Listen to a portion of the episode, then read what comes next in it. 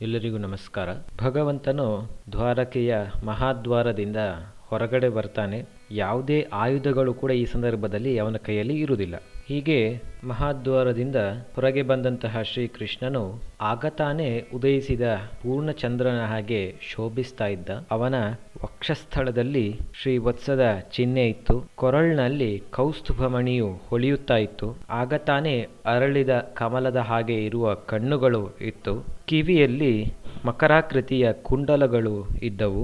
ಒಟ್ಟಿನಲ್ಲಿ ಭಗವಂತನು ಬಹಳ ಶೋಭಿಸ್ತಾ ಇದ್ದನು ಭಗವಂತನನ್ನ ಈ ರೀತಿಯಾಗಿ ನೋಡಿದಂತಹ ಕಾಲಯವನು ಅನ್ಕೊಳ್ತಾನೆ, ಇವನೇ ವಾಸುದೇವ ಇರಬೇಕು. ನಾರದರು ಏನು ಹೇಳಿದ್ದಾರೋ ಅದೇ ತರದ ಎಲ್ಲ ಚಿಹ್ನೆಗಳು ಕೂಡ ಇವನಲ್ಲಿ ಕಾಣಿಸ್ತಾ ಉಂಟು. ಚತುರ್ಭುಜನಾಗಿದ್ದಾನೆ, ಕಮಲಾಕ್ಷನಾಗಿದ್ದಾನೆ ವನಮಾಲಿಯಾಗಿದ್ದಾನೆ, ಬಹಳ ಚೆಲುವನೂ ಆಗಿದ್ದಾನೆ. ಈ ರೀತಿಯಾದ ಸ್ವರೂಪ ಕೃಷ್ಣನಿಗೆ ಅಲ್ಲದೇನೆ ಬೇರೆ ಯಾರಿಗೂ ಕೂಡ ಇರಲಿಕ್ಕೆ ಸಾಧ್ಯ ಇಲ್ಲ ಅಂತ ಹೇಳಿ ಈತನು ನಿಶ್ಚಯ ಮಾಡಿ, ಇವನೂ ಕೂಡ ಆಯುಧರಹಿತನಾಗಿ ಕೃಷ್ಣನೊಂದಿಗೆ ಯುದ್ಧ ಮಾಡಲಿಕ್ಕೆ ಹೊರಡ್ತಾನೆ. ಆದರೆ ಕೃಷ್ಣನು ಕಾಲಯವನಿಗೆ ಬೆನ್ನನ್ನ ತೋರಿಸಿ ಓಡಿ ಹೋಗ್ತಾ ಇದ್ದ.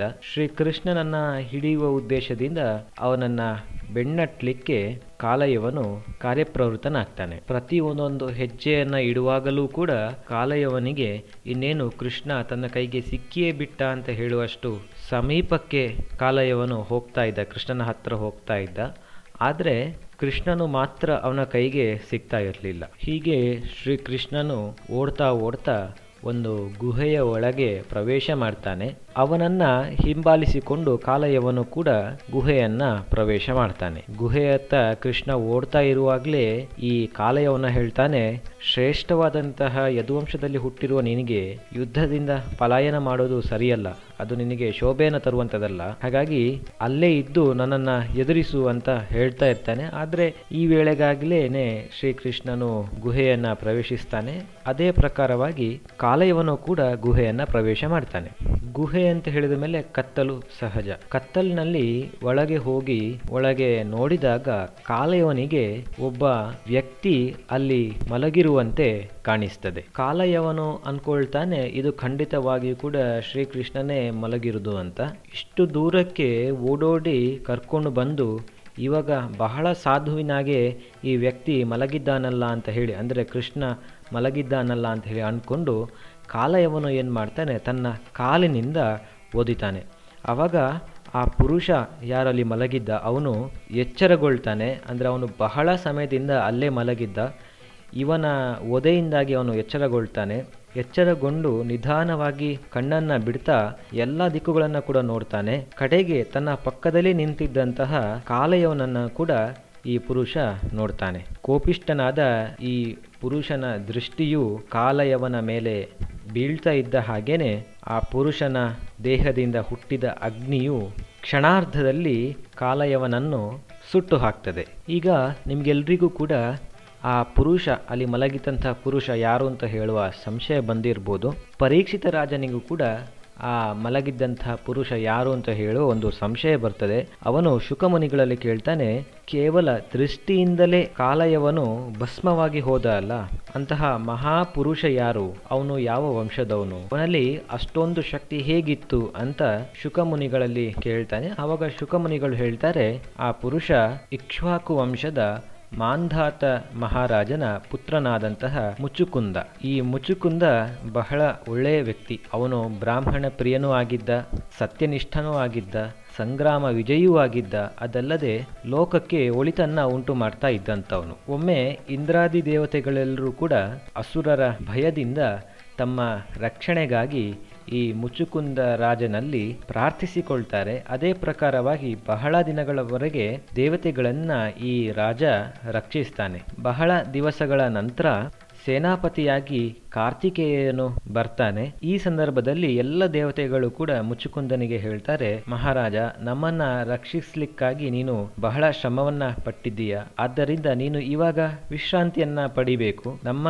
ರಕ್ಷಣೆಗಾಗಿ ನೀನು ಎಲ್ಲ ತರದ ಅಭಿಲಾಷೆಗಳನ್ನ, ಭೋಗಗಳನ್ನ ಪರಿತ್ಯಾಗ ಮಾಡಿದ್ದೀಯ. ಈಗ ನಿನ್ನ ಪುತ್ರರಾಗ್ಲಿ, ಪತ್ನಿಯರಾಗ್ಲಿ, ಬಂಧು ಬಾಂಧವರಾಗ್ಲಿ, ಯಾರು ಕೂಡ ಉಳಿದಿಲ್ಲ. ಅವರೆಲ್ಲರೂ ಕೂಡ ಕಾಲವಶರಾಗಿ ಹೋಗಿದ್ದಾರೆ. ನಿನಗೆ ಏನು ಬೇಕು ವರ? ಅದನ್ನ ಕೇಳು. ಆದರೆ ಮೋಕ್ಷವನ್ನೊಂದು ನನ್ನಿಂದ ಕೊಡ್ಲಿಕ್ಕೆ ಸಾಧ್ಯ ಇಲ್ಲ.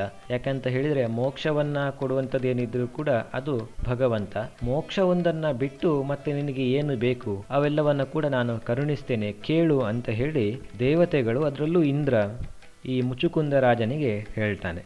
ದೇವತೆಗಳು ಹೀಗೆ ಹೇಳಿದಾಗ ಮುಚುಕುಂದ ರಾಜನು ಹೇಳ್ತಾನೆ ನಾನು ಬಹಳಷ್ಟು ದಣಿದಿದ್ದೇನೆ. ಹಾಗಾಗಿ ನನಗೆ ತುಂಬ ನಿದ್ರೆ ಮಾಡಬೇಕು ಅಂತ ಹೇಳಿ ಅನಿಸ್ತಾ ಇದೆ. ಹಾಗಾಗಿ ನಿದ್ರೆಯನ್ನೇ ವರವಾಗಿ ಕೊಟ್ಟು ಬಿಡುವು ಅಂತ. ದೇವತೆಗಳು ಅದಕ್ಕೆ ತಥಾಸ್ತು ಅಂತ ಹೇಳ್ತಾರೆ. ನಿದ್ರೆ, ನಿದ್ರೆಯ ಒಂದು ವರವನ್ನ ಕೊಡ್ತಾರೆ. ಅದೇ ಪ್ರಕಾರವಾಗಿ ಅವರು ಹೇಳ್ತಾರೆ, ಮಲಗಿದ್ದಾಗ ನಿನ್ನನ್ನು ಯಾರಾದ್ರೂ ಮೂರ್ಖ ಎಬ್ಬಿಸಿ ಬಿಟ್ರೆ ನಿನ್ನ ದೃಷ್ಟಿ ಅವರ ಮೇಲೆ ಬೀಳ್ತಾ ಇದ್ದ ಹಾಗೇನೆ ಅವನು ಭಸ್ಮವಾಗಿ ಹೋಗ್ಲಿ ಅಂತ ಒಂದು ವರವನ್ನ ಕೂಡ ದೇವತೆಗಳು ಕೊಡ್ತಾರೆ. ಹಾಗಾಗಿ ಈ ಕಾಲಯವನು ಭಸ್ಮವಾಗಿ ಹೋಗ್ತಾನೆ. ಕಾಲಯವನು ಭಸ್ಮವಾಗಿ ಹೋದ ನಂತರ ಮುಚುಕುಂದ ರಾಜನಿಗೆ ಶ್ರೀ ಕೃಷ್ಣನು ಕಾಣಿಸಿಕೊಳ್ತಾನೆ. ಆದರೆ ಅವನಿಗೆ ಅದು ಕೃಷ್ಣನೇ ಅಂತ ಹೇಳಿ ಮೊದಲ ಕ್ಷಣಕ್ಕೆ ಗೊತ್ತಾಗುದಿಲ್ಲ. ಮುಚುಕುಂದನು ತನ್ನ ಎದುರು ಇದ್ದಂತಹ ತೇಜಸ್ವಿ ವ್ಯಕ್ತಿಯಲ್ಲಿ ಕೇಳ್ತಾನೆ, ನೀನು ಯಾರು? ಈ ಘೋರ ಅರಣ್ಯ ಪ್ರದೇಶದಲ್ಲಿ ಇಂತಹ ಶೋಭೆಯನ್ನ ಇಟ್ಕೊಂಡಿರುವಂತವನು ನೀನು ಖಂಡಿತವಾಗಿಯೂ ಸಾಮಾನ್ಯನಲ್ಲ.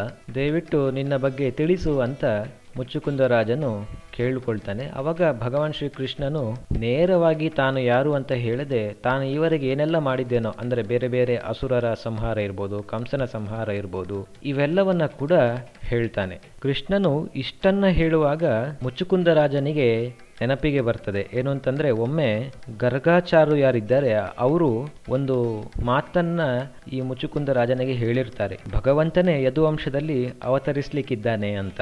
ಇವನು ಸಾಕ್ಷಾತ್ ಭಗವಾನ್ ನಾರಾಯಣನೇ ಆಗಿರ್ತಾನೆ ಅಂತ ಹೇಳಿರುವಂಥದ್ದು ಇವನಿಗೆ ನೆನಪಿಗೆ ಬರ್ತದೆ. ಆ ನಂತರ ಅವನಿಗೆ ಗೊತ್ತಾಗ್ತದೆ, ಇದು ಇದು ಶ್ರೀ ಕೃಷ್ಣನೇ ತನ್ನ ಎದುರು ನಿಂತಿರುವಂಥದ್ದು ಅಂತ. ಎದುರಿಗೆ ನಿಂತಿರುವಂಥದ್ದು ಶ್ರೀ ಕೃಷ್ಣ ಅಂತ ಹೇಳೋದು ಅರಿವಿಗೆ ಬಂದ ನಂತರ ಶ್ರೀ ಕೃಷ್ಣನ ಸ್ತುತಿಯನ್ನ ಮುಚುಕುಂದ ರಾಜನು ಮಾಡ್ತಾನೆ. ಆ ನಂತರ ಶ್ರೀ ಕೃಷ್ಣನಿಗೆ ಶರಣಾಗ್ತಾನೆ. ತನ್ನನ್ನ ರಕ್ಷಿಸುವಂತೆ ಈ ಎಲ್ಲ ಭವಬಂಧನಗಳಿಂದ ಪಾರು ಮಾಡುವಂತೆ ಶ್ರೀಕೃಷ್ಣನಲ್ಲಿ ಪ್ರಾರ್ಥಿಸಿಕೊಳ್ತಾನೆ. ಅವಾಗ ಶ್ರೀಕೃಷ್ಣನು ಹೇಳ್ತಾನೆ, ರಾಜ, ನೀನು ನಿನ್ನ ಮನಸ್ಸನ್ನ ಮತ್ತು ಮನೋಭಾವಗಳನ್ನ ನನ್ನಲ್ಲಿ ಅರ್ಪಿಸಿ ಬಿಡಬೇಕು. ಭಕ್ತರಲ್ಲದವರು ಎಷ್ಟೇ ಪ್ರಯತ್ನ ಪಟ್ಟರೂ ಕೂಡ ನನ್ನನ್ನು ಸೇರಲಿಕ್ಕೆ ನನ್ನನ್ನ ತಲುಪಲಿಕ್ಕೆ ಸಾಧ್ಯ ಇಲ್ಲ. ಯಾಕೆಂತ ಹೇಳಿದರೆ, ಆತ ಎಷ್ಟು ತನ್ನ ಮನಸ್ಸನ್ನ ವಶಪಡಿಸಿಕೊಂಡರೂ ಕೂಡ ಮನಸ್ಸು ಚಂಚಲವಾಗಿಯೇ ಇರ್ತದೆ. ಅದು ವಿಷಯಾಸಕ್ತಿಗಳ ಕಡೆಗೆ ಆಕರ್ಷಿತವಾಗಿಕೊಂಡೇ ಇರ್ತದೆ ಅಂತ ಭಗವಂತನು ಹೇಳ್ತಾನೆ. ಅದಲ್ಲದೆ ಭಗವಂತ ಹೇಳ್ತಾನೆ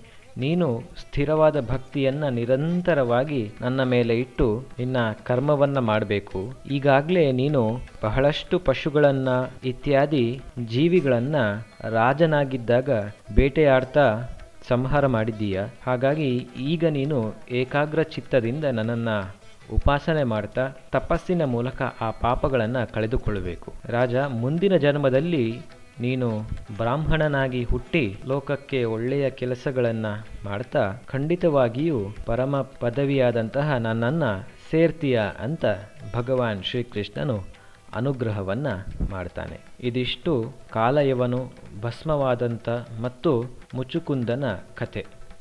ಧನ್ಯವಾದಗಳು.